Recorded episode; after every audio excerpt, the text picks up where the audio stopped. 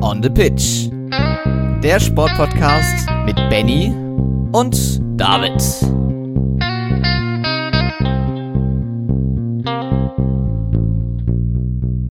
Herzlich willkommen zur 116. Folge von On the Pitch, der Sportpodcast.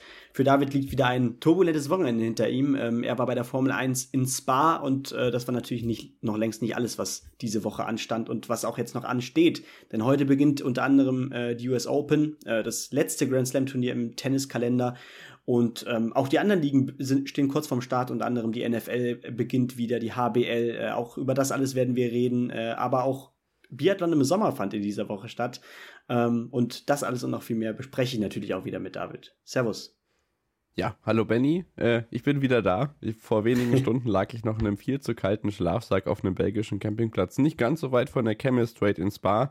Natürlich sprechen wir nachher über das Formel 1 Rennen oder das ganze Formel 1 Wochenende in Spa. Das wird so gegen Ende sein, da werde ich so ein bisschen meine Eindrücke schildern, wie das alles so war, ob das vielleicht empfehlenswert ist, das Ganze dann äh, vor dem Fußballblock zu finden. Aber ich habe auch noch einen TV-Tipp für euch, also das Dranbleiben lohnt sich heute ganz besonders. Dazu kommt noch ganz viel, ähm, wir haben zwei große Ra Rundfahrten im Rad Radsport, wir haben ein paar Leichtathletik-News, Handball, Golf, Badminton, alles Mögliche ist heute dabei. Natürlich die US Open und mit denen steigen wir direkt ein, Benny. Die US Open, du hast es schon gesagt, die beginnen heute. Die ersten deutschen Spielerinnen sind schon am Start. Zum Beispiel Tatjana Maria spielt gerade Montagnachmittag zum Zeitpunkt der Aufnahme. Aber es gab noch viele weitere News im deutschen Damentennis in dieser Woche. Zwei davon betreffen einmal Angelique Kerber und auf der anderen Seite Andrea Petkovic. Was hat es denn damit auf sich? Ja, also äh, erstmal, äh, du sagtest schon, Tatjana Maria, die spielt gerade tatsächlich schon ihr Erstrundenspiel, ist eines der ersten Spiele, was äh, heute stattfindet und führt gerade gegen die an drei gesetzte Maria Sakari übrigens mit 4 zu 1, also stabiler Start. Ähm, damit ist sie heute übrigens auch die einzige Deutsche.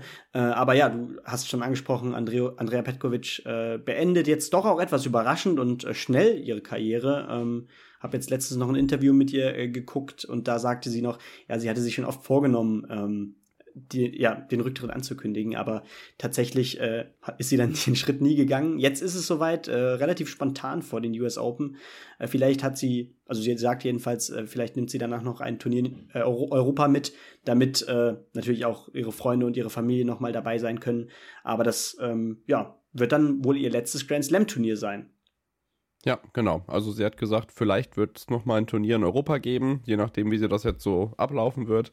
Ich weiß nicht, beim Kicker oder bei der Sportschau habe ich einen Artikel gelesen, der so ihre Überfliegerkarriere ähm, dargestellt hat. Also vom Traumabi angefangen, ich glaube 1, 2 im Abischnitt. Warum genau das da jetzt ja. im Artikel erwähnt worden ist, weiß ich nicht. Aber auf jeden Fall müssen wir uns bei ihr über die Zukunft überhaupt keine Gedanken machen. Natürlich ja auch schon unter anderem durch die Sportstudio-Reportage im ZDF ja auch ähm, auf der anderen Seite des Tenniscourts zum Beispiel als ähm, Fernsehberichterstatterin oder Moderatorin aktiv gewesen. Ja, und bei Angelique Kerber müssen wir einfach sagen, herzlichen Glückwunsch, denn die äh, wird Mutter auf jeden Fall, ist schwanger und wird demzufolge auch in den nächsten Monaten nicht auf dem Tenniscourt zu finden sein. Und ehrlich gesagt bin ich mir auch nicht so ganz sicher, wie das dann danach, so in ähnlicher Weise wie das ja Tatjana Maria dieses Jahr fabriziert und das nicht geringem Erfolg, ähm, ja, wie das bei Angelique Kerber sein könnte. Kann man ja, sagen, ja. Na klar, sowieso wie so immer, weil äh, das äh, natürlich, glaube ich, auch sehr individuell ist, äh, wie man äh, eine Schwangerschaft wegsteckt und äh, wie schnell man dann auch wieder äh, reinkommt in den professionellen Sport. Ich meine, man wird so ein bisschen rausgezogen von 0 auf 100 aus dem ja, aus dem Leistungssport, aus dem Hochleistungssport und ja. äh, muss dann irgendwann auch wieder den Weg reinfinden. Aber erstmal natürlich herzlichen Glückwunsch. Sie sagte auch, sie hat das, glaube ich, äh, bei Insta ganz süß gesagt. Ähm, ja, ich hätte liebend gerne natürlich die äh, US Open gespielt, aber da gibt's jetzt doch etwas, äh, etwas Wichtigeres. Und das war eine schöne Geschichte. Und ähm, ja, genau, wir gucken vielleicht jetzt noch mal ganz kurz, äh, bevor wir zum nächsten Thema gehen, auch noch mal auf die restlichen äh, Spielerinnen und Spieler, die bei den US Open am Start sind. Äh, bei den Männern spielen morgen drei davon, oder nee, zwei davon auf jeden Fall parallel. Äh, Maximilian Materer, der Qualifikant, und Oskar Otte spielen morgen Abend um 20.15 Uhr. Äh, Otte hat mit Hurkacz da auch wirklich einen harten Gegner. Ähm, Daniel Altmaier spielt eine Stunde vorher gegen Yannick Sinner, auch an 11 gesetzt immerhin. Und Peter Gojocic spielt bereits um 18.15 Uhr. Und morgen hat dann auch eben Andrea Petkovic ihr Erstrundenspiel. Was auch, ja, ein einfacheres Los hätte sein können, aber jetzt ist es eben Belinda Bencic, auch eine gesetzte Spielerin an 13. Und Julie Niemeyer, ähm, die hat ja schon ordentlich für Furore gesorgt in diesem Jahr mit ihrem Halbfinale äh, in ja. Wimbledon. Äh, leider kein Preisgeld, also Preisgeld ja, aber leider kein Preisgeld für die Rangliste. Ähm, deswegen ist sie immer noch relativ weit hinten in der Rangliste, aber spielt ja auch gegen eine äh, Qualifikantin, gegen Sophia Kenin aus den, aus den USA. Genau, und USA schon das Stichwort. Es gibt noch einen weiteren Abschied. Serena Williams haben wir auch schon angesprochen. Unter anderem letzte Woche wird auch ihr letztes Grand Slam Turnier spielen, ähm, zusammen also sie wird auf der einen Seite im Einzelturnier antreten, aber auch nochmal, ähm, ja, das Doppel mit ihrer Schwester Venus Williams antreten. Die beiden haben eine Wildcard bekommen und ja, ich hoffe ehrlich gesagt, dass es ein bisschen weiter als in die erste Runde geht. Da war es ja Harmony Tan, die dann in ähm, Wimbledon, glaube ich, äh, die Gegnerin war in der ersten Runde, die Serena Williams schlagen konnte. Da gibt es also auch Abschiede. Das Ganze könnt ihr sehen bei Eurosport. Das ist das Zuhause für alle Grand Slam Turniere außer Wimbledon. Genau, und ich würde sagen, wir machen einfach direkt weiter. Viel Spaß bei den US Open können wir schon mal wünschen und machen weiter mit den News. Ähm, ich hatte gesagt, viele Randsportarten, die im ähm, TV eigentlich eher gar keine Rolle spielen, außer es ist European Championships oder vergleichbare Events, ähm, aber das ist ja nun mal selten, ähm, sind gerade aktiv oder neigen sich schon dem Ende zu. Wir haben auf der einen Seite Badminton-WM, da gab es eine Medaille für die deutschen Mixed. Spielerinnen und Spieler. Marc Laufuß und Isabel Lohn konnten da WM-Bronze holen. Ich glaube, das Ganze wurde in Tokio gespielt. Bei der Volleyball-WM sind die deutschen Herren auch schon in der Gruppenphase mit zwei Spielen am Start gewesen. Das erste haben sie gegen Frankreich verloren.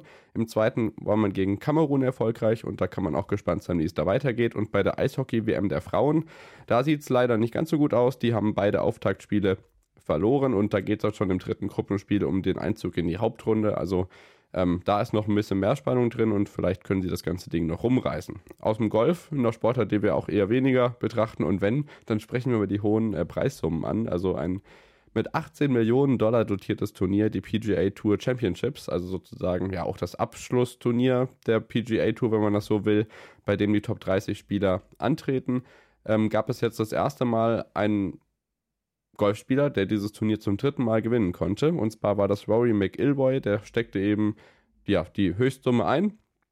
Und was noch erwähnenswert ist, deswegen habe ich es eigentlich reingenommen, ist der Fakt, dass die PGA Tour so ein Konkurrenzliga-Angebot im Moment vor die Nase gesetzt bekommen hat. Das Ganze wird von saudi-arabischen Investoren gestützt. Das nennt mhm. sich LIV. Und es gibt schon zahlreiche Topspieler, die sich ähm, ja, dieser Liga verschrieben haben und von der PGA dementsprechend suspendiert worden sind. Ja, also vielleicht nicht ganz vergleichbar mit dem Darts. Der ist natürlich heute auch noch Thema in der Folge. Das kommt dann später. Aber echt eine schwierige Entwicklung, wenn sich da die großen Weltverbände solchen Entwicklungen gegenüber sehen und ja, die Weltelite nicht unter einem Dach zusammenkommt. Das kann es irgendwie nicht sein. Ja, definitiv. Vor allem auch ein kompliziertes Thema. Also ich, ich weiß auch gar nicht, wie das mit der über die PGA läuft, ob das jetzt so, so eine Art Franchise ist wie äh, bei der NFL. Ähm, dadurch kann ja zum Beispiel die NFL dann auch ähm, ja, selbst, selbst entscheiden, äh, oder selbst Streams anbieten äh, zu den Spielen und dementsprechend, ja, also die PGA Tour, keine Ahnung, aber äh, ja, eine erschreckende Entwicklung natürlich, ähm, wenn dann ein Investor von außen kommt und sagt, ähm, nee, wir bauen jetzt unsere eigene Tour auf.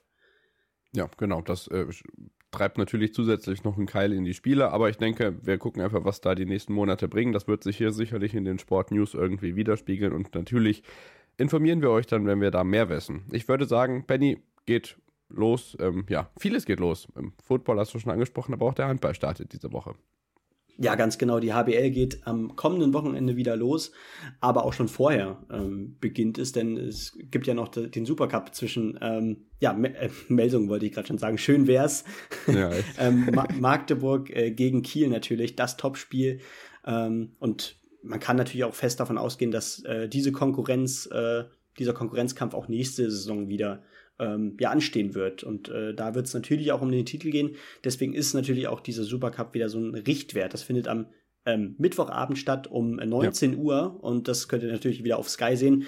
Und dann ähm, kann, kann ich ja noch mal ganz kurz darauf eingehen, welche Spiele so am Wochenende auf uns warten. Unter anderem die Rhein-Neckar-Löwen gegen Melsungen. Ist auf jeden Fall ein tolles Spiel. Die Füchse Berlin gegen äh, Frisch auf Göppingen, auch ein interessantes Spiel. Ähm, genau, und Erlangen, Wetzlar, gut, äh, mehr muss ich glaube ich nicht vorlesen, aber auf jeden Fall geht es am Wochenende wieder los. Äh, das ist auch schön und ähm, die NFL kommt dann später noch. Genau, das wird die vorerst letzte Handballsaison bei Sky werden. Mal gucken, was dann S-Nation ab nächstes Jahr für uns bereithält. Aber wir machen weiter in unseren Kurznews und machen mit der Leichtathletik weiter. Ja, die Nachwehen von München und die äh, Euphorie, die damit einhergegangen ist, beherrscht natürlich immer noch unsere Sportherzen. Deswegen können wir die News aus der Leichtathletik dieses Mal recht kurz fassen. Es gab ein Diamond League Meeting in Lausanne. Das war das elfte, glaube ich, in dieser Saison und Jakob Ingebrigtsen konnte zum Beispiel die 1500 Meter Weltjahresbestleistung wieder auf seine Kappe schreiben. Ähm, ansonsten gab es jetzt keine großen erwähnenswerten Sachen. Johann Blake ist interessanterweise in Leverkusen zweimal unter äh, 10 Sekunden gelaufen. Das kann man sicherlich doch mal bemerken, dass der dazu überhaupt noch in der Lage ist. Und am Sonntag, das könnt ihr euch alle hinter die Ohren schreiben, ist das große E-Staff-Meeting in Berlin. Da werdet ihr dann einige Europameisterinnen und Europameister oder generell Medaillenträger dieses, dieses Jahres, sowohl aus dem deutschen Team, aber auch aus dem internationalen Starterfeld äh, sehen. Zum Beispiel hat Gina Lückenkämper auch Noah Lyles, den US-amerikanischen 100-Meter-Sprinter, zum Antreten da überreden können. Also ich denke, das wird ein hochklassiges und spannendes Finale für Leichtathletik Deutschland und ähm, ja, vielleicht gibt sicherlich noch Karten. E-Staff ist nie ausverkauft leider Gottes. Also schlag zu und äh, seid dabei im Olympiastadion. Das lohnt sich auf alle Fälle, denn dieses Jahr nochmal richtig schön den Hype mitnehmen. Gerade wenn man nicht in München dabei war, lohnt es sich sicherlich. Benny. Also da hört das auf und das nächste beginnt. Die NFL ist nämlich auch gar nicht mehr so weit weg. Ja, ganz genau, aber nur, nur eine kurze Frage, weil ähm, im Podcast, ja. ich glaube, das war bei, bei äh, Frank Buschmann im Podcast, äh, hat Gina Lückenkämper, glaube ich, gesagt, äh, sie sei sich noch nicht sicher, ob sie beim Easter dabei sein wird. Also sie soll vor Ort auf jeden Fall dabei sein, war ja. sich aber zu dem Zeitpunkt noch nicht sicher, ob sie teilnimmt. Rebecca Hase auf jeden Fall. Weißt du da jetzt mehr? Ähm, ich bin auch auf dem Stand und ich denke, dadurch, dass das ja auch noch ein Weilchen hin ist, also das ist ja auch erst am Sonntag, kann sich der äh, Oberschenkel der Nation dann noch ein bisschen erholen. Und ich weiß nicht, ob da dann schon eine Entscheidung gefallen ist. Ich habe es auf jeden Fall noch nicht mitbekommen, aber ähm, ja, ihr werdet es mitbekommen und dann äh, spätestens am Montag werden wir euch darüber informieren, ob Gina Lückenkämper denn am Start war oder nicht, weil das ist ja so mit eine der überraschendsten und ähm, ja, freudigsten Medaillen dieser Titelkämpfe in München gewesen. Absolut. Und ähm, genau, ich würde sagen, wir gehen direkt zur NFL. Denn ähm, na, die Preseason ist jetzt schon wieder zu Ende. Die haben wir jetzt in den letzten Wochen eher weniger angesprochen. Ich glaube, wir haben gesagt, dass sie beginnt. Jetzt ist sie aber auch wieder nach vier Wochen zu Ende. Und ähm, ja, in zwei Wochen geht es dann auch wieder voll los mit der äh, Hauptsaison. Und ähm, ja, endlich wieder jeden Abend, jeden Sonntagabend ähm, schön Red Zone gucken auf äh, The Zone natürlich. Ähm, und ja, äh, ganz interessant ist es da, äh, ich habe noch mal ein bisschen die Ergebnisse durchgeblättert, dass die Rams, äh, die aktuellen amtierenden äh, Super Bowl Champions, tatsächlich jetzt die letzten beiden äh, Spiele noch verloren haben. Zum einen gegen die Bronx, ja. äh, nee, zum einen gegen, Moment, muss kurz gucken, hab's schon wieder vergessen, einmal gegen die Texans, genau. Ähm, das ist schon mal eine große Überraschung gewesen und dann noch gegen die Bengals mit 7 zu 16. Äh, also, ich, ohne die Spiele gesehen zu haben, finde ich das erstmal interessant als Richtwert ähm, und natürlich spannend, äh, wie die kommende Saison noch startet. Genau, da werden sich natürlich Ran und Jason wieder ordentlich reinhängen, da ähm, ja, Fu äh, Football Deutschland mitzunehmen. Also das dann ab dem äh, 9. September, glaube ich, das müsste Freitagnacht dann irgendwie so gegen 2 Uhr sein, das Eröffnungsspiel der NHL, äh, NFL, nicht NHL. Genau, wir machen aber weiter mit dem Basketball. Da steht ja die Europameisterschaft unmittelbar da vor der Tür. Wir haben noch äh, Radsport, wir haben natürlich noch die Formel 1, da werde ich meine Vororteindrücke mit euch teilen und natürlich ganz zum Schluss auch noch den Fußball. Also dranbleiben lohnt sich, nach einer kurzen Unterbrechung geht's weiter.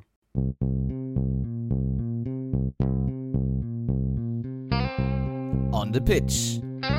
Der Sportpodcast mit Benny und David.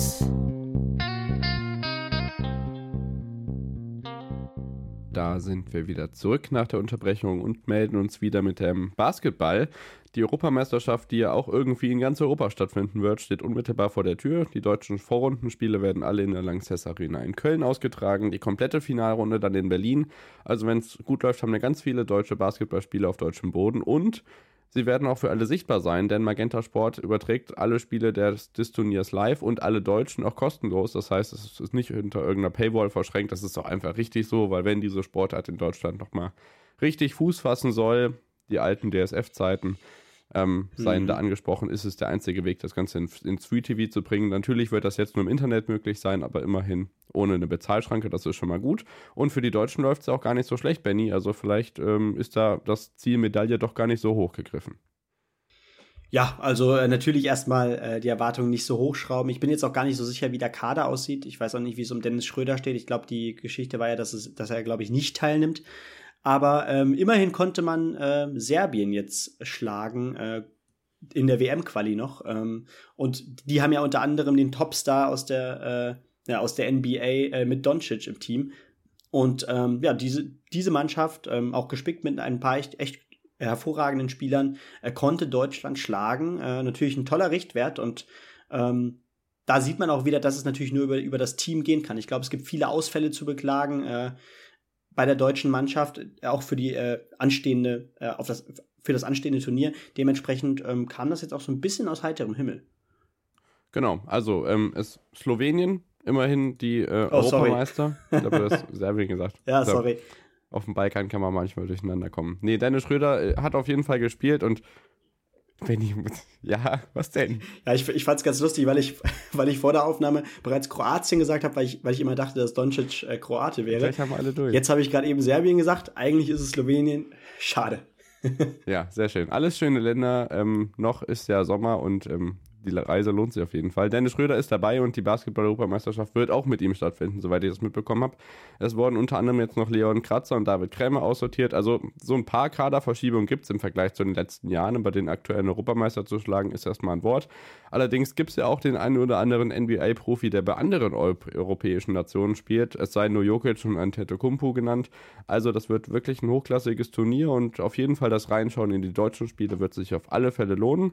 Das heißt, ähm, ja, die Mannschaft Mannschaft von Trainer Gordon Herbert kämpft natürlich um eine Medaille und ja, das, Einz das Einziehen in die Hauptrunde in Berlin ist auf jeden Fall ja erwartbar auf jeden Fall. Das kann man sagen. Ja, definitiv. Und äh, ja, ich, ich bin selber gespannt. Ich freue mich auf die Übertragung. Äh, die letzten Länderspiele, muss ich ganz ehrlich sagen, äh, aus dem Basketball sind bei mir schon einige Jahre her.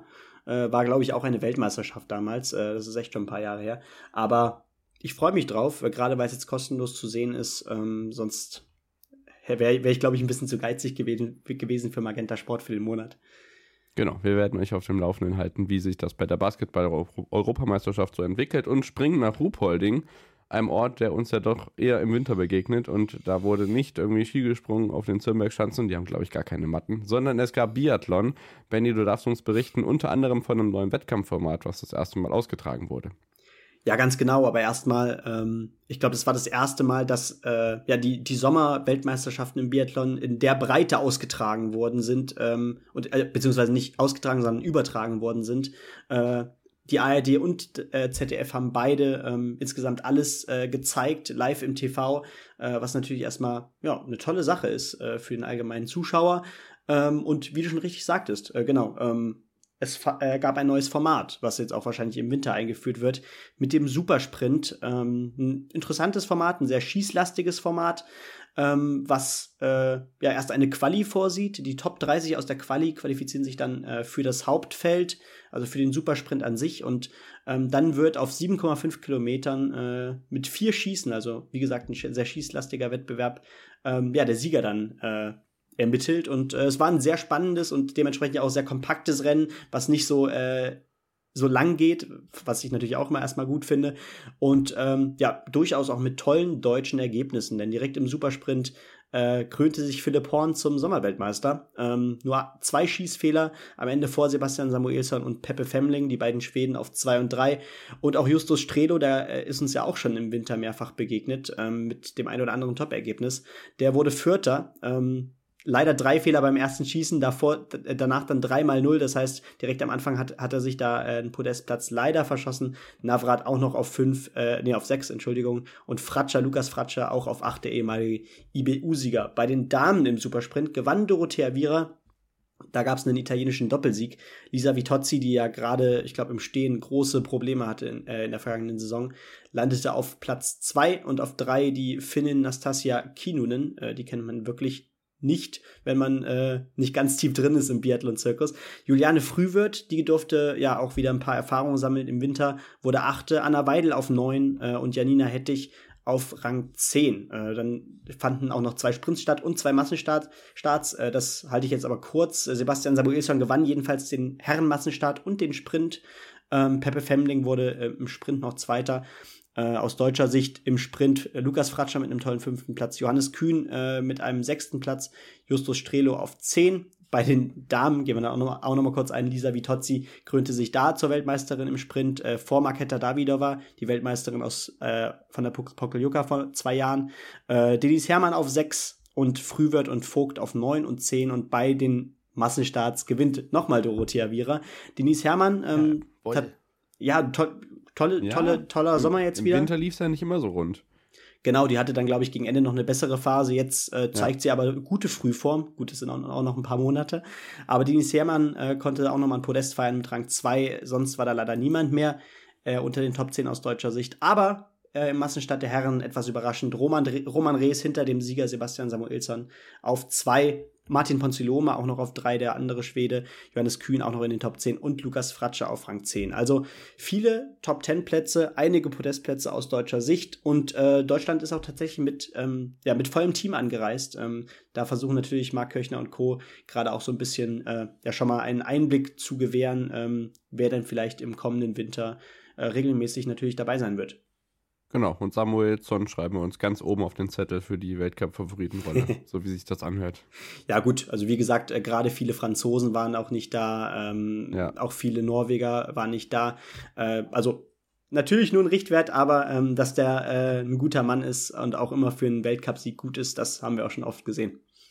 Genau, sind ja auch keine drei Monate mehr hin, dann geht das auch endlich wieder richtig los. Gott sei Dank. Dann ist die Radsportsaison ja auf jeden Fall schon vorbei. Die ist allerdings noch in vollem Gange. Die Vuelta de España ist ja schon ja mindestens zur Hälfte vorbei und da sieht es im Moment so aus, dass Remco Evenepoel führt vor Enrique Mas und Primoz Roglic, der das Ganze ja schon mehrmals gewinnen konnte in Spanien. Es ist inzwischen kein deutscher Fahrer mehr in den Top 100 und ja, das ist unter anderem damit zu begründen, dass Nikias Arndt leider Corona-bedingt das Aus von der Vuelta bekannt geben musste. Der ist also abgereist, hat, glaube ich, auch seinen äh, Teamkollegen und äh, Zimmerkameraden noch mit angesteckt. Das heißt, das Team hat da so ein bisschen gelitten. Aber wie gesagt, ähm, das ist ja also generell erstmal ein Phänomen, was wir bei der Tour de France auch beobachten konnten. Vielleicht nicht ganz so dramatisch, wie das bei anderen Rundfahrten davor dieses Jahr oder auch in den letzten Jahren schon war. Aber ja, auch die Tour war wirklich Corona geprägt. Und mal gucken, was das jetzt bei der Vuelta noch so gibt. Evenepoel, wie gesagt, ähm, Im Moment führender, aber mit Roglic muss man auf jeden Fall immer rechnen. Da kommen auch noch einige Bergetappen. Morgen zum Beispiel ist ein Einzelzeitfahren. Das bleibt also spannend. Und ähm, ja, wir haben auf der einen Seite natürlich Annab Yates und Simon Yates. Die darf man manchmal verwechseln. Immer wenn man Yates liest, muss man erstmal überlegen, welcher von den beiden ist das jetzt. Ähm, der sechste der Welterwertung ist Simon Yates und sein Bruder Adam, der konnte die Deutschlandtour gewinnen. Die war nämlich auch am vergangenen Wochenende vier Etappen plus Prolog von Weimar bis in den Schwarzwald über Marburg. Also bei mir hier durch die Stadt. Es war richtig gute Stimmung. Werbung für den deutschen Radsport. ARD und ZDF haben im Wechsel übertragen. Äh, Georg Zimmermann wurde im Gesamtklassement Vierter und Emanuel Buchmann 16. Weitere Deutsche dahinter noch, aber das waren so eine Menge beim Heimrennen, dass man die gar nicht alle aufzählen kann. Ähm, auf jeden Fall wieder gut, dass ähm, die Veranstalter auch sehr glücklich waren mit diesen fünf Tagen und das geht auf jeden Fall in die richtige Richtung. Ich freue mich auf die nächsten Jahre. Vielleicht würden die äh, generell die komplette Länge dieser Rundfahrt noch ein bisschen mehr. Also auch sieben oder acht Etappen könnte ich mir da durchaus vorstellen. Mal sehen, wohin die Reise da geht. Auf jeden Fall wieder gut. Dafür, dass es vor ungefähr zehn Jahren überhaupt gar keine Deutschlandtour mehr gab, geht es auf jeden Fall in die richtige Richtung. So, ja. das vom Radsport. Nach der Pause geht es dann weiter mit Darts, meinen Vororteindrücken aus Spa vor dem Formel 1 Wochenende und natürlich auch noch dem Fußball. Bis gleich.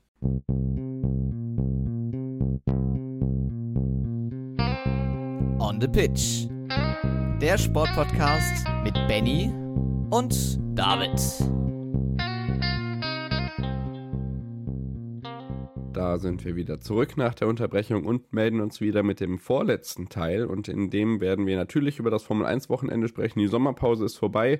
Ja, der Weltmeister zeichnet sich ab. Was ich so am Wochenende erlebt habe im belgischen Spa-Francorchamps, werde ich nach dem Darts-Teil erzählen, Berlin. Denn da geht's los mit der Women's Series, die ein Turnier in Deutschland veranstaltet hat. Und was dabei rumgekommen ist, kannst du uns jetzt mitteilen. Ganz genau, äh, die Women's Series, wie gesagt, äh, so, so gesehen die Frauentour des Dartsports. Ähm ja, fand, fand in Deutschland statt an einem Wochenende. Nicht nur ein Turnier, sondern vier Stück wurden in zwei Tage aus, Tagen ausgespielt. Und ähm, natürlich war das auch die Chance für ein paar Damen äh, mal so ein bisschen auf sich aufmerksam zu machen. Äh, das machte aus deutscher Sicht vor allem Stefanie Rennoch. Ähm, einige, die im Dartsport ein bisschen drin sind, die werden sie vielleicht vom Namen her kennen. Einige DDV-Turniere schon gewonnen. Definitiv eine der besten Frauen aus Deutschland. Konnte auch einmal sich ins Halbfinale spielen als erste deutsche Frau jemals und auch nochmal äh, ein Achtelfinale erreichen. Aber naja, das Highlight äh, dieser Women's Series war Bo Greaves, die 18-Jährige, die ja auch im Januar die äh, Frauen-WM gewonnen hat. Und das war un unglaublich, wirklich. Also ähm, vier Turniere, vier Siege von ihr. Äh, man muss dazu sagen, sie hat bisher äh, eher WDF-Turniere in diesem Jahr gespielt und auch, glaube ich, schon, ich glaube auch schon acht, acht Stück davon gewonnen. Und ähm, geht jetzt das erste Mal zur Women's Series in diesem Jahr und gewinnt direkt am Wochenende alle vier Turniere. Ähm, dazu gesagt sei, Fallon Sherrock war nicht am Start, dafür war aber Lisa Ashton am Start, Dieter Hedman, alle großen Namen sonst waren am Start. Ähm, Fallon Sherrock war währenddessen bei der World Series, ähm, wurde ja zu allen Turnieren in diesem Jahr eingeladen von der PDC, äh, bei der PDC World Series Tour und ähm, aber das kann dir natürlich auch noch, auch noch auf die Füße fallen, denn Bo Greaves hat vier Turniere von 16 gespielt, ist jetzt äh, dennoch auf Platz 4 schon in dem Ranking. Äh, die Top 2 qualifizieren sich, wie gesagt, für die Weltmeisterschaft. Und äh, Sherrock ist gerade auf 2 mit 5.800 Pfund, Bo Grease bei 4.000 Pfund auf Rang 4. Äh, wenn da am letzten Wochenende der äh, Women's Series, ich glaube im Oktober, Bo Grease nochmal so ein Wochenende fährt, äh, auch wenn Fallon Sherrock da ist, dann kann das vielleicht sogar noch zur Weltmeisterschaft reichen. Ja, auf jeden Fall. Und das ist ja auch schon in vier Monaten. Also ich weiß nicht, wann da die Frist endet für die Weltmeisterschaft. Bis wann muss man denn da ähm, diese Platzierung erreicht haben? Na, wie wann, gesagt, wann ist das Cut-Datum? Ähm, ich, ich, bin mir nicht sicher, wann das letzte Wochenende äh, der Women's Series ist. Es findet nur noch eins statt. Das heißt, vier Turniere sind es noch, soweit ich mhm. weiß. Ähm, und danach stehen so gesehen die Top 2 dann natürlich auch fest. Und ähm, ganz ja. interessant, weil, also es muss, ich, das Wochenende muss auf jeden Fall vor dem Grand Slam im Oktober sein, weil ähm, die Erstplatzierte der, des Rankings sich auch noch für den Grand Slam qualifiziert. Also ein Startplatz bei der Weltmeisterschaft und beim mhm. Grand Slam. Äh, ziemlich interessant. Das eröffnet natürlich auch für die Frauen ganz neue Chancen. Ja, genau. Und für die Fans auch einfach die Möglichkeit, neue Gesichter kennenzulernen. Ja, definitiv, wobei, wobei es da mittlerweile ja auch so eine kleine Top 4 gibt, kann man glaube ich sagen. Stimmt, ja. Mit äh, Lisa Ashton, äh, Fallon Sherrock, jetzt Bo Greaves, das wäre natürlich interessant, sie mal bei einem PDC-Turnier zu sehen, weil die wirklich alles im Grund und Boden macht. Aber ähm, ja, es macht Spaß äh, und da geht sicherlich noch was am letzten Wochenende. Genau. Wie in der Formel 1 auch, in Sandford am Wochenende steht der große Preis der Niederlande bevor.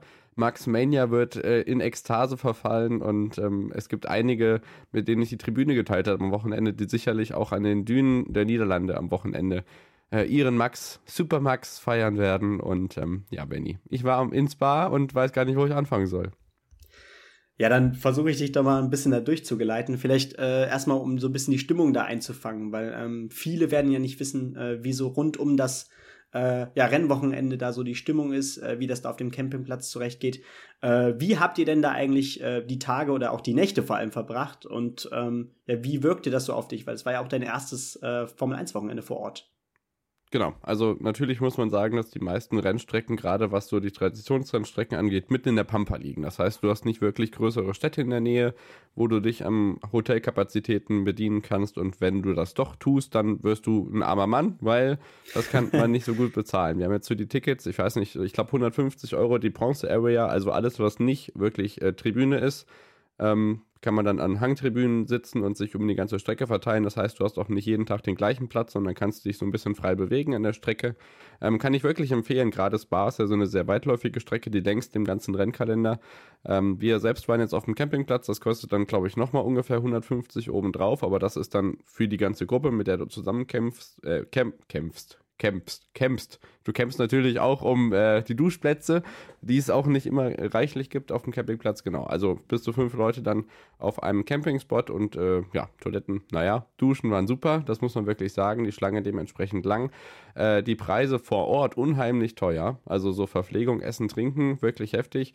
Aber die Stimmung auf dem Campingplatz dafür super. Reichlich äh, holländische und englische Fans vor Ort, ähm, die gute Musik gemacht haben. In unserem Bereich jetzt nicht ganz so viel. Das heißt, ähm, ja, man konnte einigermaßen gut schlafen, wenn man denn dann ähm, ja, unterm Schlafsack noch ein bisschen was anhatte, denn nachts wurde es durchaus frisch. Wir hatten ja wechselhaftes Wetter. Die Sonne kam wirklich nur ja, am Samstagabend und am Sonntag raus. Dafür dann aber richtig. Das hat man unseren Sonnenbrandgesichtern dann heute Morgen auch angesehen. Also die Stimmung ähm, und das Rundrum waren auf jeden Fall schon mal perfekt, um ein tolles Wochenende zu erleben. Ja, das klingt auf jeden Fall erstmal sehr, sehr gut. Und ähm, natürlich ich habe mir das Wochenende auch angesehen und ähm, ja, wir wurden ja Teil von äh, ja, Max Mania, kann man, kann, kann man glaube ich wirklich sagen. Ich meine, ich, ich glaube, er ist von 14 gestartet und äh, hat bereits nach fünf Runden sieben Plätze gut gemacht. Am Ende auch wieder ungefährdeter Sieg. Ich glaube, der neunte Saisonsieg. Äh, wie kann man diese Eindrücke da vor Ort mitbekommen? Äh, hast du davon viel mitbekommen äh, und vor allem, wie, natürlich, wie hat natürlich auch das Publikum reagiert? Genau, also ähm, vorneweg muss man sagen, am Freitag und am Samstag war eigentlich komplett immer bewölktes Wetter. Es gab so leichter Nieselregen, das heißt allerdings nicht automatisch, dass irgendwie gleich die Intermediates aufgezogen worden sind, außer am Ende. Ich glaube, von FP2 am Freitag wurden dann die Regenreifen ausgepackt, das hat man dann schon gemerkt. Das war das Problem. Äh, du musst natürlich auch immer gucken, wenn du auf diesen Hangtribünen sitzt, dass du irgendwie Informationen bekommst, ähm, wie es so steht insgesamt. Natürlich gibt es dann so große Leinwände, ähm, da muss man dann allerdings auch schon mal mindestens 100 Meter dran sein, damit man da was lesen kann. Ähm, dazu kommt noch, dass die Streckenbeschallung sehr, sehr schlecht ist, wenn du auf diesen Hangtribünen sitzt. Das heißt, du kriegst vom Streckensprecher oder von der Musik, die da gespielt wird oder so, fast gar nichts mit. Das heißt, ähm, du musst dich auf dein Internet verlassen, was Gott sei Dank einigermaßen gut funktioniert hat. Das heißt, wir hatten ein Live-Timing offen und gerade im Qualifying konnten wir dann gucken, wie sich das alles verhält, wer noch auf schnellen Runden ist oder auch im Rennen. Ähm, Im Qualifying kam dazu noch die Problematik, dass wir wirklich, wirklich richtig heftiges Chaos mit den Startpositionen hatten. Es gab ja ganz viele Strafen. Äh, Verstappen, Leclerc, Ocon, Norris, Joe, Schumacher und Zunoda sind alle von Back of the Grid gestartet und dazu noch Bottas, der allerdings nicht ganz so viele Strafen bekommen hatte wie die anderen. Das heißt, alle, die ich eben genannt habe, außer Bottas, sind im Qualifying noch um die Position ab 14 gefahren. Hm. Und äh, Bottas war auf jeden Fall 13. am Start und alle anderen sind ihr normales Qualifying gefahren und das Ganze so im, im Qualifying parallel im Kopf noch im Kopf zu haben und das, obwohl die Leinwand vor dir nicht zeigt, wer gerade äh, wie unterwegs ist, weil ja auch immer nur zwei, drei Zeiten eingeblendet sind, war teilweise schon ganz äh, schwierig, aber dennoch ist das Spektakel natürlich da. Du hast noch die ganzen Rahmenrennen, Formel 3, Formel 2, äh, Porsche Supercup natürlich, der eignet sich auch mehr für das gerne oder ein oder andere Schläfchen, ähm, weil die so einen schön beruhigenden, aber doch sehr lauten äh, Motorensound haben. Das heißt, Qualifying-Ergebnis natürlich Verstappen vor Sainz und Perez. Es sind viele Holländer da, das muss man sagen, hat man noch im Rennen gemerkt. Mercedes-Fans und auch äh, Ferrari-Fans, auch wenn die nicht ganz so viel zu feiern hatten an diesem Wochenende, werden jetzt nicht schief angeguckt, aber Toto Wolf ist sehr, sehr unbeliebt. Es gab zahlreiche Boos, ähm, auch im Rennen. Das war, ja, also ich fand schon wieder nicht so gut, weil es wirklich relativ einseitig war. Mhm. Auf der anderen Seite wurden dann schon aber auch gewisse Überholmanöver von den Piloten dann befeuert. Also es ist nicht ganz so ambivalent wie im Fußball, dass man die Fanlager komplett trennen muss, auch wenn es eine eigene Verstappen-Tribüne gibt. Aber ähm, ja, das Rennen hat geliefert und ich weiß nicht, was du mitbekommen hast. Du kannst ja erstmal deine Eindrücke schildern. Machtdemonstration, Max Verstappen, ohne Frage. 26 Punkte, schnellste Runde, Rennsieg. Ähm, da war nichts zu machen. Und auch der Zweite in der WM ist nicht mehr Leclerc, sondern Perez. Ja, ganz genau. Also am Ende war es ja auch ein ungefährdeter Doppelsieg sogar äh, für, für Red Bull. Ähm, und ja, das war schon sehr schade. Am Ende hat man sogar fast die Angst gehabt, dass, dass Sainz noch sein Podium verliert äh, und Ferrari äh, doing Ferrari Things. Äh, das war wieder ein typisches Wochenende. Ich weiß nicht, inwiefern man das ähm, da auf der Tribüne mitbekommen hat, aber ähm, ja, Charles Leclerc hat ja tatsächlich während des Qualifyings die falschen Reifen aufgesetzt und ähm, hat, dann, hat dann so gesehen äh, bei der Ausfahrt äh, auf die Strecke gefragt, wait, was sind das für Reifen? Und äh, da kam dann aus der Box nur, ja, das war ein Fehler, sorry. Ähm, das, ja, genau. das hat wieder hervorragend reingepasst äh, in das Ferrari-Bild. Äh, Leclerc dann auch noch früh, glaube ich, während des Rennens äh, direkt in die Box muss, weil da äh, irgendeine Kleinigkeit äh, passiert ist. Ich weiß nicht, irgendeine Kleinigkeit ist, glaube ich, abgefallen oder so. Ähm, wodurch er natürlich direkt im, in Rückstand war. Er hatte ja auch ebenfalls eine Aufholjagd zu tätigen, wie Verstappen, während Verstappen da wie so ein Uhrwerk eigentlich äh, ja, an den Fahrern äh, vorbeimanövriert ist, äh, musste ja Leclerc tatsächlich wieder sehr kämpfen. Am Ende war es, glaube ich, sogar ein sechster Platz, weil er ähm, ich, ich glaube, es war ein Fünfter, aber wegen einer 5-Sekunden-Strafe wurde er dann Sechster hinter Alonso. Auch wieder sehr bitter. Äh, also typisch Ferrari kann man dann nur sagen. Äh, Russell wieder mit einem sehr soliden Rennen, habe ich, glaube ich, im Kopf. Alpine generell, ähm, mich erstaunt das Team Alpine in, in dieser Saison irgendwie Woche für Woche, weil wie konstant äh, im Qualifying und im Rennen man wirklich in diesen Gefilden zwischen Platz 5 und 8 äh, sich bewegen kann. Das ist von beiden Fahrern hervorragend und ich bin echt gespannt, äh, wer da dann Alonso äh, ja, ersetzen wird. Ja, ich war ja mit so einer kleinen Fangruppe von äh, Starting Grid hier, dem Formel 1 Podcast bei meinsportpodcast.de dabei. Schöne Grüße an Dennis Lewandowski, der Alpine Ultra. Der hat mich auch so ein bisschen zum Alpine Ultra gemacht, glaube ich, dieses Wochenende. Das war wirklich spektakulär, was die beiden da hingezimmert haben. Alonso natürlich mit dem einen Crash dagegen äh, Hamilton, der recht früh ausgeschieden ist im Rennen, ebenso wie Bottas, der sich mit Latifi angelegt hat. Und wir waren so die einzigen Stimmungsmacher. Das heißt, auf der Chemist Rate, also direkt nach Rouge, die lange Gerade, auf der wir standen, da haben wir teilweise auch die Laolas ange angesagt und haben auch die Fahrer, die sonst nicht so bejubelt werden. Also Nicolas Latifis Blick bei der Drivers Parade, als wir alle Latifi gebrüllt haben. Ähm, ich glaube, so wurde noch nie angefeuert und nicht mal in Kanada. Hat nicht viel gebracht. Ähm, allerdings haben die Alpin-Manöver wirklich für Furore gesorgt. Wir hatten einmal ein, äh, drei Leute nebeneinander auf der Chemist Rate. Esteban Ocon überholt zwei Leute. Ähm, spektakuläres Rennen von ihm und auch Fernando Alonso, der ja natürlich auch noch an Charles Leclerc vorbeikommt wegen der 5-Sekunden-Strafe. Und hier kann man wieder äh, so ein kleines Schnippchen schlagen, denn diese 5-Sekunden-Strafe ist dadurch entstanden, dass Charles Leclerc in der Boxengasse zu schnell gefahren ist. Mhm. Dieses Auto hat einen Sensor, wie schnell das Auto fährt. Man nennt es dann auch Tachometer auf dem Lenkrad, wie schnell das Auto unterwegs ist. Und dieser Sensor war kaputt. Warum? Weil Max Verstappens Abreißvisier direkt vor den Sensor des Ferraris geflogen ist. Das könnte man jetzt schon als indirekte Konkurrenzbeeinflussung sehen.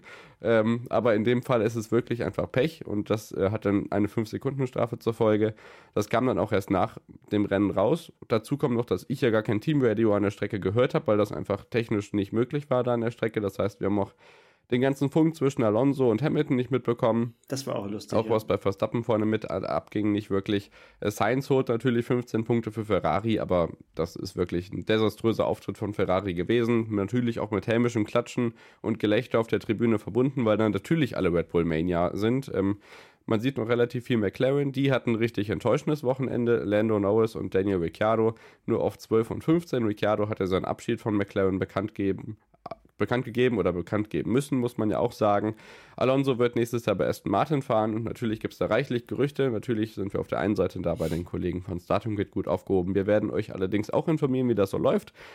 Ähm, aber das ist noch nicht genug der freudigen Nachrichten, denn Sebastian Vettel hat auch ein tolles Rennen gemacht. Im ersten Martin fuhr der Deutsche auf Rang 8 und holte sich vier Punkte ab vor Pierre Gasly und Alexander Albon, der sensationellerweise im Williams dank einem sechsten Qualifying-Platz auch noch Zehnter wurde und somit einen Punkt für Team Williams abstaubt, das jetzt in der Konstrukteurswertung insgesamt bei sage und schreibe vier Punkten steht, weiterhin letzter. Red Bull meilenweit vor Ferrari, vielleicht kommt Mercedes sogar noch ran und wird Zweiter. Das wird richtig peinlich für Ferrari. Alpine baut natürlich den Vorsprung auf McLaren weiter aus und in der WM ist Perez jetzt an Leclerc vorbeigezogen und neuer WM-Zweiter. Fünf Punkte sind die beiden auseinander, aber Verstappen ist fast 100 Punkte schon davor. Das heißt, Leclerc sollte jetzt eher so aufpassen, dass er nicht noch von Russell oder Sainz geschnappt wird, die beide nur ein einziger Punkt trennt, Sainz und Russell. Also es bleibt weiter spannend. Sanford ist das nächste Wochenende und das wird stimmungsmäßig sicherlich nicht minder erfolgreich. Ähm, spektakulär und vor allem im Free TV zu sehen. Das heißt, bei RTL am Sonntag seid ihr da richtig aufgehoben. Spa gibt es auch nächstes Jahr wieder. Die Rotation ist wohl angedacht, zusammen mit Paul Ricard in Frankreich. Also, es war auf jeden Fall ein lohnenswertes Wochenende und es hat richtig Spaß gemacht. Ja, das, das freut mich natürlich zu hören. Ich habe auch echt viele tolle Bilder auf Social Media gesehen. Das könnt ihr euch natürlich auch angucken. Ähm, das hast du wahrscheinlich auch bei äh, onthepitch-pod auch retweetet, oder? Genau, ich, ich lade nochmal ein bisschen Bilder auf meinem privaten Profil hoch, vielleicht. Ähm, das kriegen wir schon auf die Reihe. Genau. Oder ich mache nur Stories in in, äh, in die äh, Story-Highlights. Generell on the pitch unterstrich pod, Twitter, Instagram, guckt da gerne mal rum. Vor allem bei Twitter habe ich ein paar Fotos geteilt. Da äh, seid ihr also richtig aufgehoben, gerade wenn ihr euch die, die Starting Grid Bubble ein bisschen durchklickt. Äh, kommt da gut was bei rum. Ähm, sei es aber genug, weil wir sind ja kein Formel 1 Podcast, wir behandeln ja alles, deswegen machen wir nach der Pause natürlich noch weiter, nicht nur mit meinem TV-Tipp, den ich noch für euch habe, es geht um Olympia 1972, sondern auch um den Fußball, denn auch da haben wir einiges zu besprechen. Bis gleich.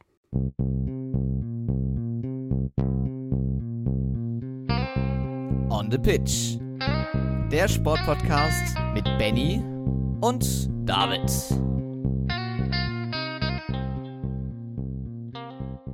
Da sind wir wieder zurück nach der Unterbrechung und melden uns wieder mit dem Fußball. Wir hatten natürlich wieder reichlich Bundesliga-Action am Wochenende. Äh, ich habe nicht ganz so viel mitbekommen, habe aber durchaus einige Highlights mitbekommen, nicht zuletzt dank des phänomenalen Auftritts von Jan Sommer. Da kommen wir allerdings gleich noch drauf zu sprechen. Benny, es gibt so einen alten Bayern-Co-Trainer, der im Winter nach Katar fliegt. Was ist denn da los?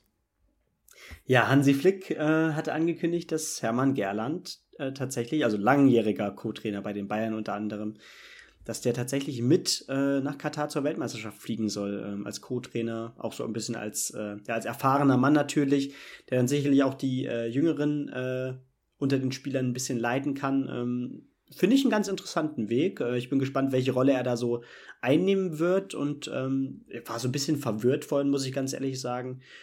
Wüsste aber nicht, warum, warum man das, das nicht ausprobieren sollte.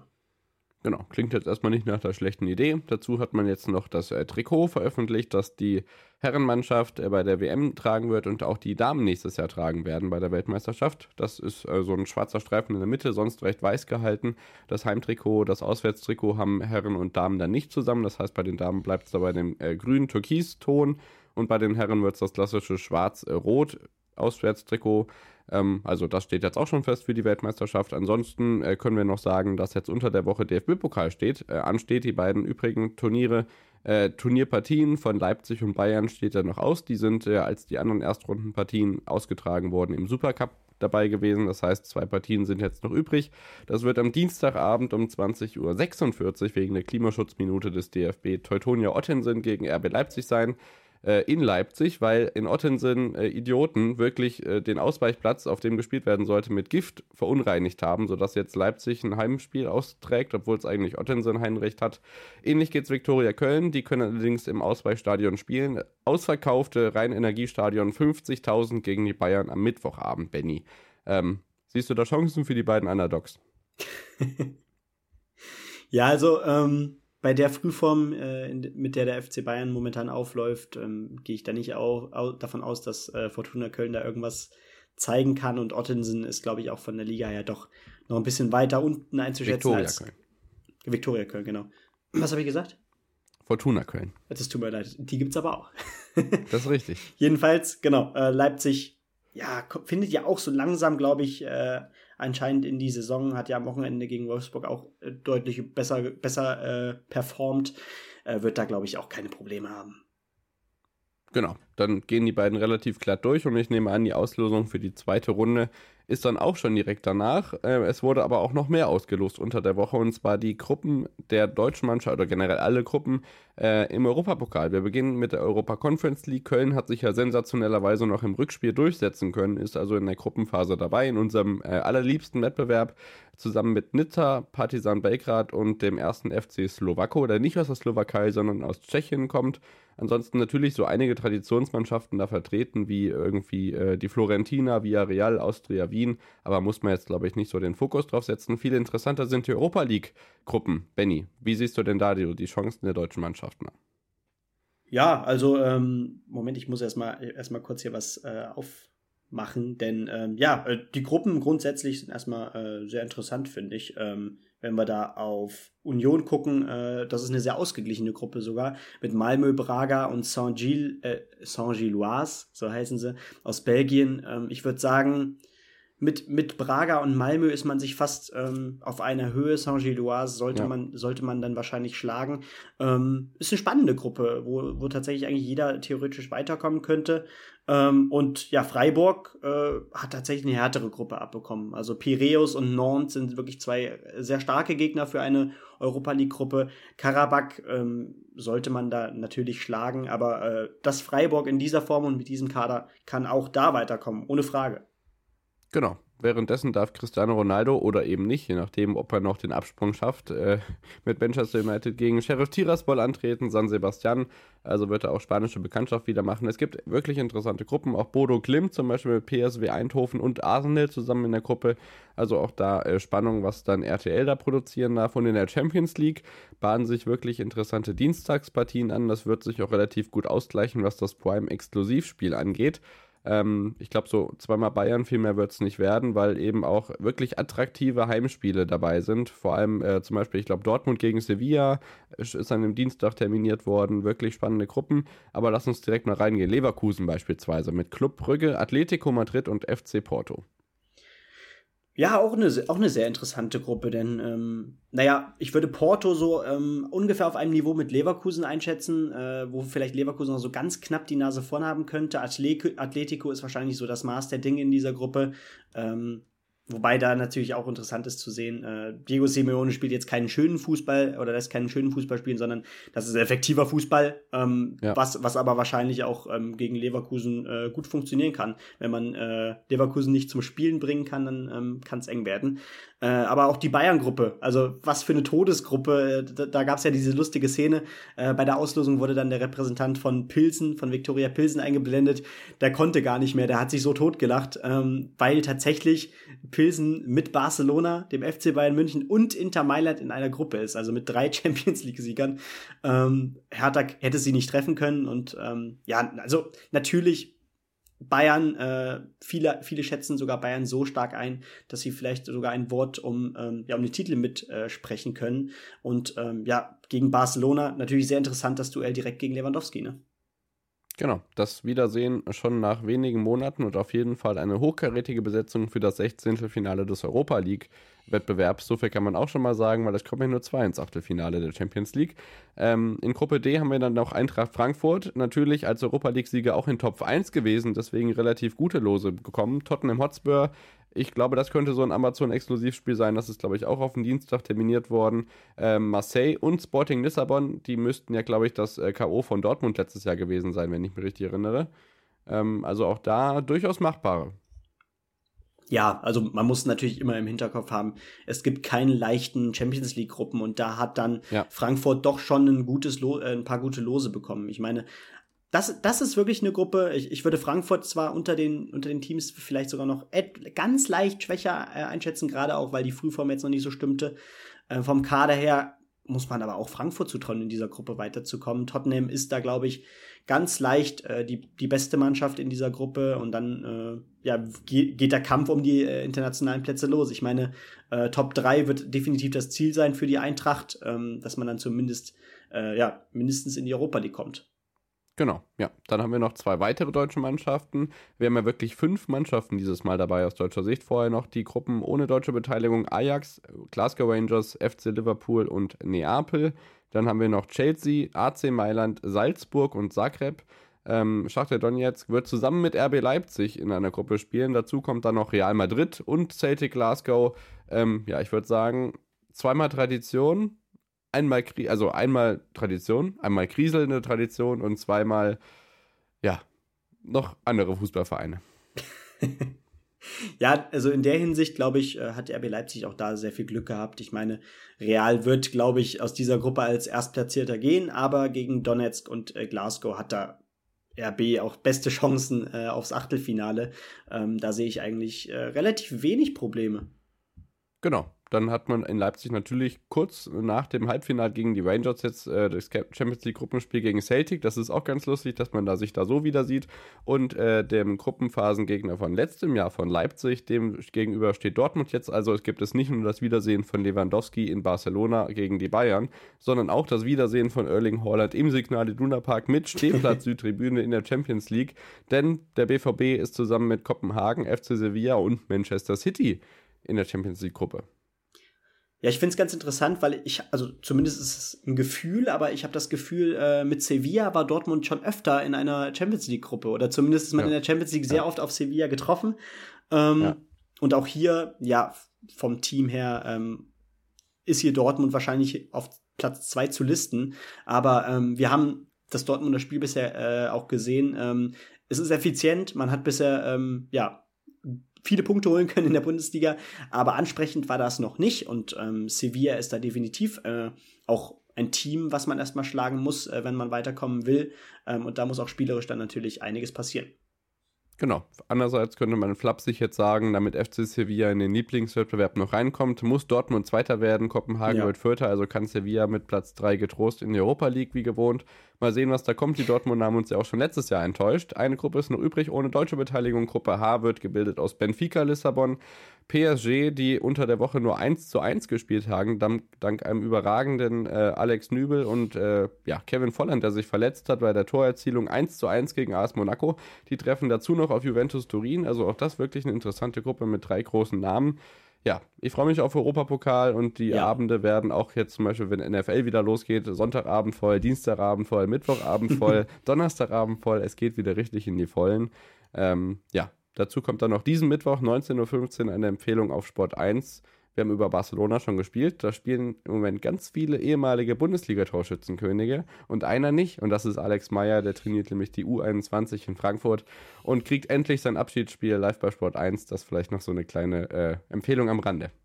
Ja, ist ja vielleicht auch noch ganz interessant, äh, was der mittlerweile macht. Der ist, glaube ich, Co-Trainer in der zweiten Mannschaft von Frankfurt. Also äh, ist immer ja, noch genau. bei, äh, bei der Eintracht unter Vertrag und äh, ich glaube, was anderes will man sich bei ihm auch nicht vorstellen.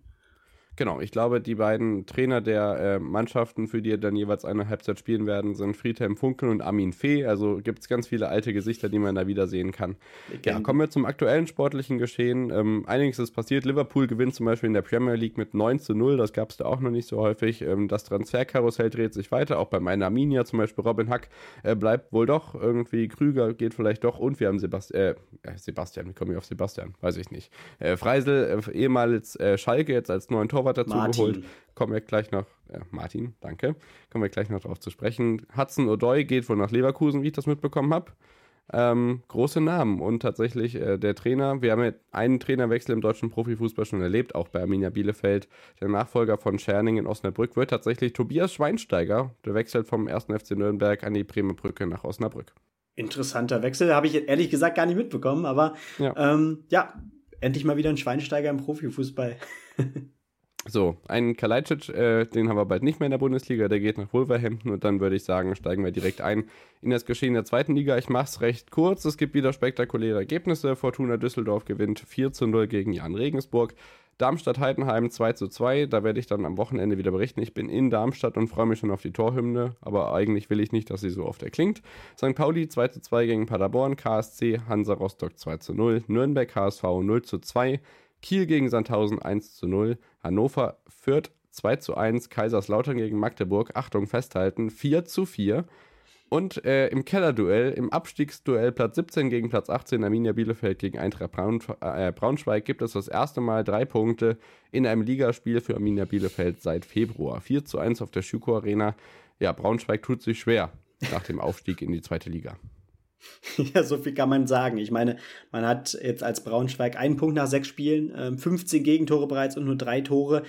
Ähm, und ja, die Arminia konnte sich dann natürlich jetzt erstmal so ein bisschen die Frust, den, Frust von der Seele schießen, was deshalb kam wahrscheinlich auch Braunschweig jetzt unter dem neuen Trainer gar nicht so schlecht. Ich meine, dann kam der Trainerwechsel vielleicht doch zu einem richtigen Zeitpunkt, äh, wenn man so überlegt, äh, man hat einen Punkt gegen Heidenheim geholt, die wirklich gut in die Saison gestartet sind und jetzt gewinnt man gegen den abgeschlagen, jetzt schon abgeschlagenen Tabellenletzten Braunschweig. Ähm, deutlich mit 4 zu 1 und äh, ich denke, ähm, vielleicht kann man sich dadurch jetzt auch so ein bisschen Selbstvertrauen schaffen. Genau, Braunschweig äh, hat ja auch wirklich einen schwachen äh, Eindruck hinterlassen. Ich habe es äh, mir in äh, Stavelo am, äh, am, Freitagabend noch angeguckt. Gott sei Dank war das Internet recht gut, ich konnte es sehen. Äh, du hast es ja auch gesehen. Du warst mit mir zusammen in Heidenheim im Stadion. Siehst du denn jetzt irgendwelche Verbesserungen, die dem Bundesliga-Absteiger wieder ein bisschen nach oben helfen können? Der andere, Fürth, hatte ich ja eben gesagt, hat verloren. Also äh, schlägt man sich als Arminia vielleicht doch ein bisschen besser als Kräuter Fürth. Also ich fand es in der Hinsicht interessant. Ähm, ich, ich bin mir sicher, dass, dass, ähm, dass erstmal äh, euer neuer Keeper, äh, Martin Freisel, äh, denke ich, auch die Nummer eins sein wird, äh, auch ja. wenn Capino zurückkommt, da gehe ich von aus. Ich auch. Äh, auf der Linie ein guter, guter Mann, ähm, hat uns, wie gesagt, auch einiges gesichert und äh, auch einen großen Anteil daran, dass wir aufgestiegen sind, ohne Frage. Ähm, und dass man Robin Hack halten konnte, das hat man jetzt schon in den ersten Spielen gesehen. Selbst in den Spielen, in denen äh, ja das gesamte Team nicht glänzen konnte, war er dennoch der beste Mann. Und ähm, umso wichtiger, dass man ihn jetzt hier halten kann. Ähm, wie gesagt, es geht, es geht jetzt nur darum, ähm, das Selbstvertrauen zurückzuholen, weil ich meine, man, man hat jetzt äh, die Abstiegssaison hinter sich in der man äh, ja dementsprechend natürlich auch ein angeknickstes Selbstbewusstsein hat, wenn man nicht viele Spiele gewinnt. Und ähm, dann wird man von 0 auf 100 in diese zweite Liga reingeworfen, was nie leicht ist. Und ja. ähm, dementsprechend jetzt wichtiger Zeitpunkt äh, für einen relativ hohen Sieg. Und ich bin gespannt, wie es jetzt nächste Woche geht. Ja, also wirklich Befreiungsschlag, wenn man sich mal auf der Zunge zergehen lässt. Das waren die ersten Ligasiege seit Siegen gegen Leipzig und Frankfurt zum Beispiel. Muss man sich mal überlegen. Jetzt war es Eintracht Braunschweig. Lass ich mal so stehen und wir wechseln in die erste Fußball-Bundesliga. Da hatten wir am Freitagabend äh, Freiburg, die ja auch ihre Europa League los unter der Woche bekommen haben, äh, die zu Hause den VfL Bochum, Bochum empfangen haben. Und da kann man sagen, ja, die berühmte zweite Saison schlägt wohl jetzt dann doch zu, leider an der Kastropper Straße. Null Punkte nach vier Spielen, eine 1 zu 0 Niederlage im Ländle. Ja, und das war ja auch wirklich äh, fast schon Novum, weil äh, Freiburg hat 90 Minuten lang das Spiel gemacht und äh, Bochum hat, hat da wirklich verdammt viel Glück gehabt, dass es nicht höher ausgeht. Ich meine, 29 Schüsse von Freiburg äh, sprechen eine deutliche Sprache.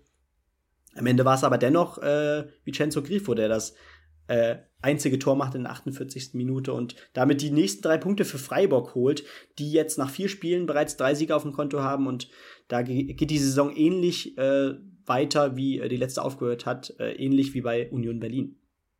Genau, Union Berlin, ähm, das ist dann ein Spiel am Samstagnachmittag gewesen und auch gleichzeitig das torreichste, mit torreichste. Am ähm, Sonntag kommt auch noch eins mit vier Toren. Allerdings sind die da ein bisschen besser verteilt. Bei Union war es nämlich ein 1 zu 6 gegen den FC Schalke 04 in der Weltdienstarena, Benny. Ja, ähm, die Gegentore sind sehr unglücklich gefallen. Äh, man lag zur Halbzeit 1 zu 3 hinten, unter anderem ähm, dadurch, dass man äh, ja, ein doofes, abgefälschtes Tor bekommen hat, ähm, von einem harmlosen Schuss eigentlich äh, von Geraldo Becker zum 1 zu 2, dann ein Sonntagsschuss zum 1 zu 3 äh, kurz vor äh, Halbzeit, das waren schon keine guten Vorzeichen und ähm, genauso ging es dann in der zweiten Halbzeit auch weiter. In der ersten Halbzeit war Schalke sogar die bessere Mannschaft, das muss man wirklich sogar sagen, ganz leicht. Ähm, und dann die zweite Halbzeit, dann ist man dann halt einfach zusammengebrochen. Der, wie gesagt, dieser, dieser Schock, dieser Nackenschlag kurz vor der Halbzeit mit dem 1 zu 3, mit diesem Sonntagsschuss von äh, Yannick Haberer, und dann äh, geht es am Ende ganz schnell. Sven Michel, äh, keine Ahnung, ich glaube, äh, kurz, kurz vor Schluss ist eingewechselt, macht dann in der 87. und 90. Minute dann noch sogar einen Doppelpack. Ist hart. Man hat aber schon, also man hat zwei Punkte gegen Wolfsburg und Gladbach geholt, die beide, glaube ich, Ambitionen haben. Und ähm, der richtige Richtwert äh, war jetzt auch nicht Union Berlin. Ähm, vom Kader her kann man, glaube ich, sagen, dass die auch spielerisch, gerade im Umschaltspiel, äh, zu den besten Teams der Liga gehören. Die Punkte muss man gegen die unteren Teams holen. Das habe ich auch schon vor der Saison äh, gesagt. Jetzt geht es als nächstes gegen Stuttgart. Danach kommt auch, glaube ich, schon Bochum. Solche Spiele sind dann ganz wichtig, um natürlich dann auch wichtige Siege zu holen.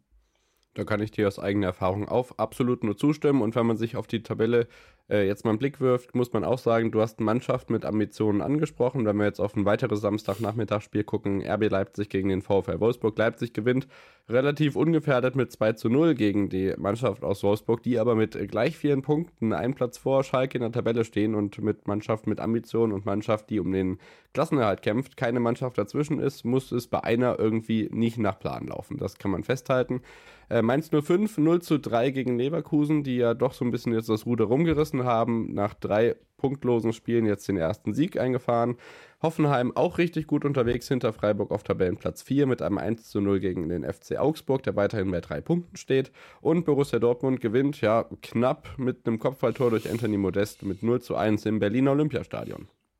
Na, siehst du, dann macht, dann macht Anthony Modest zumindest auch mal sein erstes Tor. Äh, bisher noch relativ blass gewesen, aber jetzt äh, macht er endlich seine erste Bude. Das wird auch wichtig natürlich, äh, gerade weil ja auch äh, Adeyemi, glaube ich, äh, nicht fit ist gerade. Der wurde dann wieder ausgewechselt, weil er irgendwas am Knöchel hat. Äh, da kann man dann auch wieder darüber nachdenken. Es hieß schon vorm Spiel oder ein paar Tage vorm Spiel, ja, er hat was Leichtes, irgendwas am Fuß, was aber nichts, nichts Schlimmes ist, aber dann, dann wird, wird er direkt von Anfang an gebracht. Aber ähm, naja, was soll man dann sagen? Äh, wenn, er, wenn er immer noch was am Fuß hat, warum äh, nimmt, geht man dann dieses Risiko ein, gerade wenn man äh, so ein wichtiger Spieler dann ist?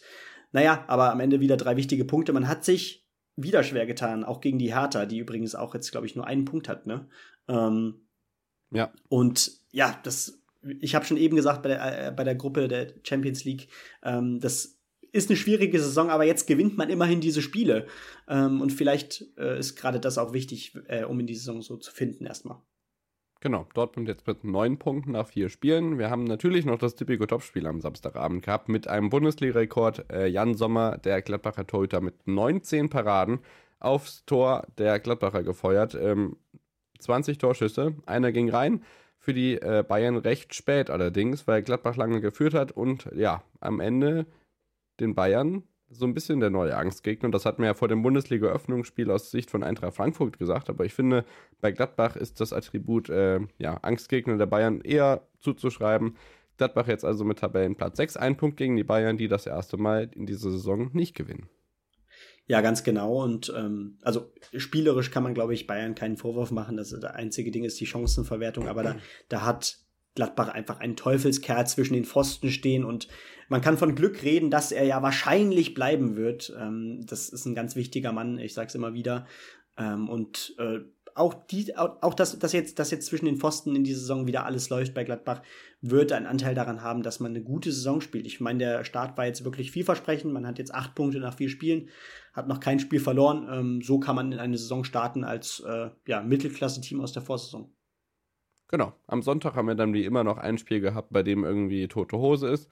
1. FC Köln gegen VfB Stuttgart 0 zu 0. Und wir haben noch ein Spiel mit richtig Furore, auch sieben Tore Werder Bremen nach dem äh, 3 zu 3 zu 3 war es, ne? Ne, 3 zu 2 in Dortmund natürlich. So, sorry. So, ja. Äh, nach dem 3 zu 2 in Dortmund jetzt mit einer Niederlage gegen den Europa League-Sieger. 2 zu 3 nach Halbzeit und 3 zu 4 am Ende für Eintracht Frankfurt im Weserstadion. Das war wirklich spektakulär. Ja, und ich bin wirklich äh, auch überzeugt davon, wie stark Bremen wirklich eingespielt ist. Ähm, die haben dann auch ihren Kader größtenteils zusammenhalten können. Das konnte Schalke leider nicht als Aufsteiger. Man hat eben große Leistungsträger verloren. Jetzt auch noch Ciao übrigens, das habe ich eben gar nicht angesprochen, äh, der wohl zu AC Mailand wechselt. Äh, Itakura hat man verloren und, und, und. Da sind einige, äh, Chulinov noch, da sind einige weggefallen. Bremen hat den Kader so weit wie es geht zusammengehalten, durch gute Spieler ergänzt, wie Amos Pieper zum Beispiel. Und ähm, ja, das, nicht das Herz. Es, es, ja, es tut mir leid. Aber es, es läuft sehr gut und das hat man auch äh, von der mentalen Stärke her gesehen. Ich meine, man geht in der zweiten Minute äh, durch übrigens Mario Götze, durch sein Debütor bei äh, Frankfurt, mhm.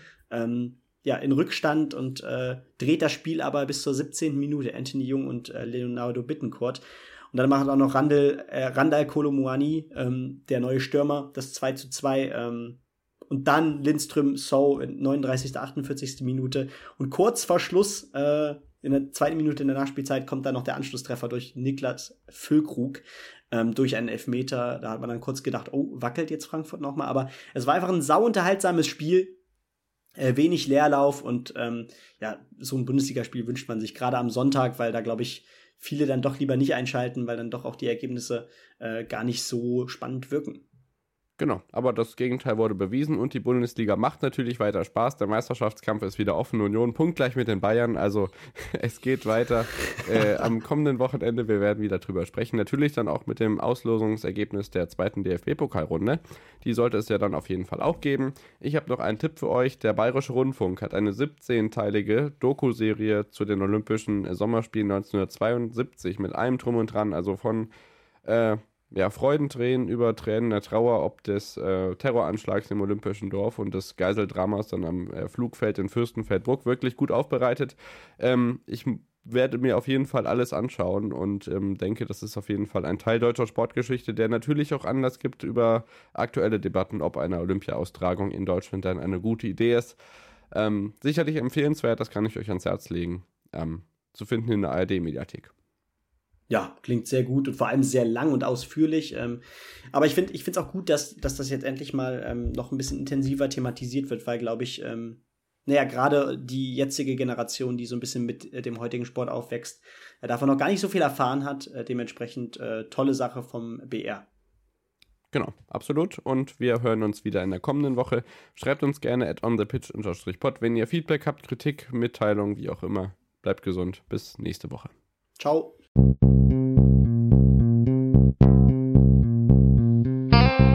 On the Pitch. Der Sportpodcast mit Benny und David.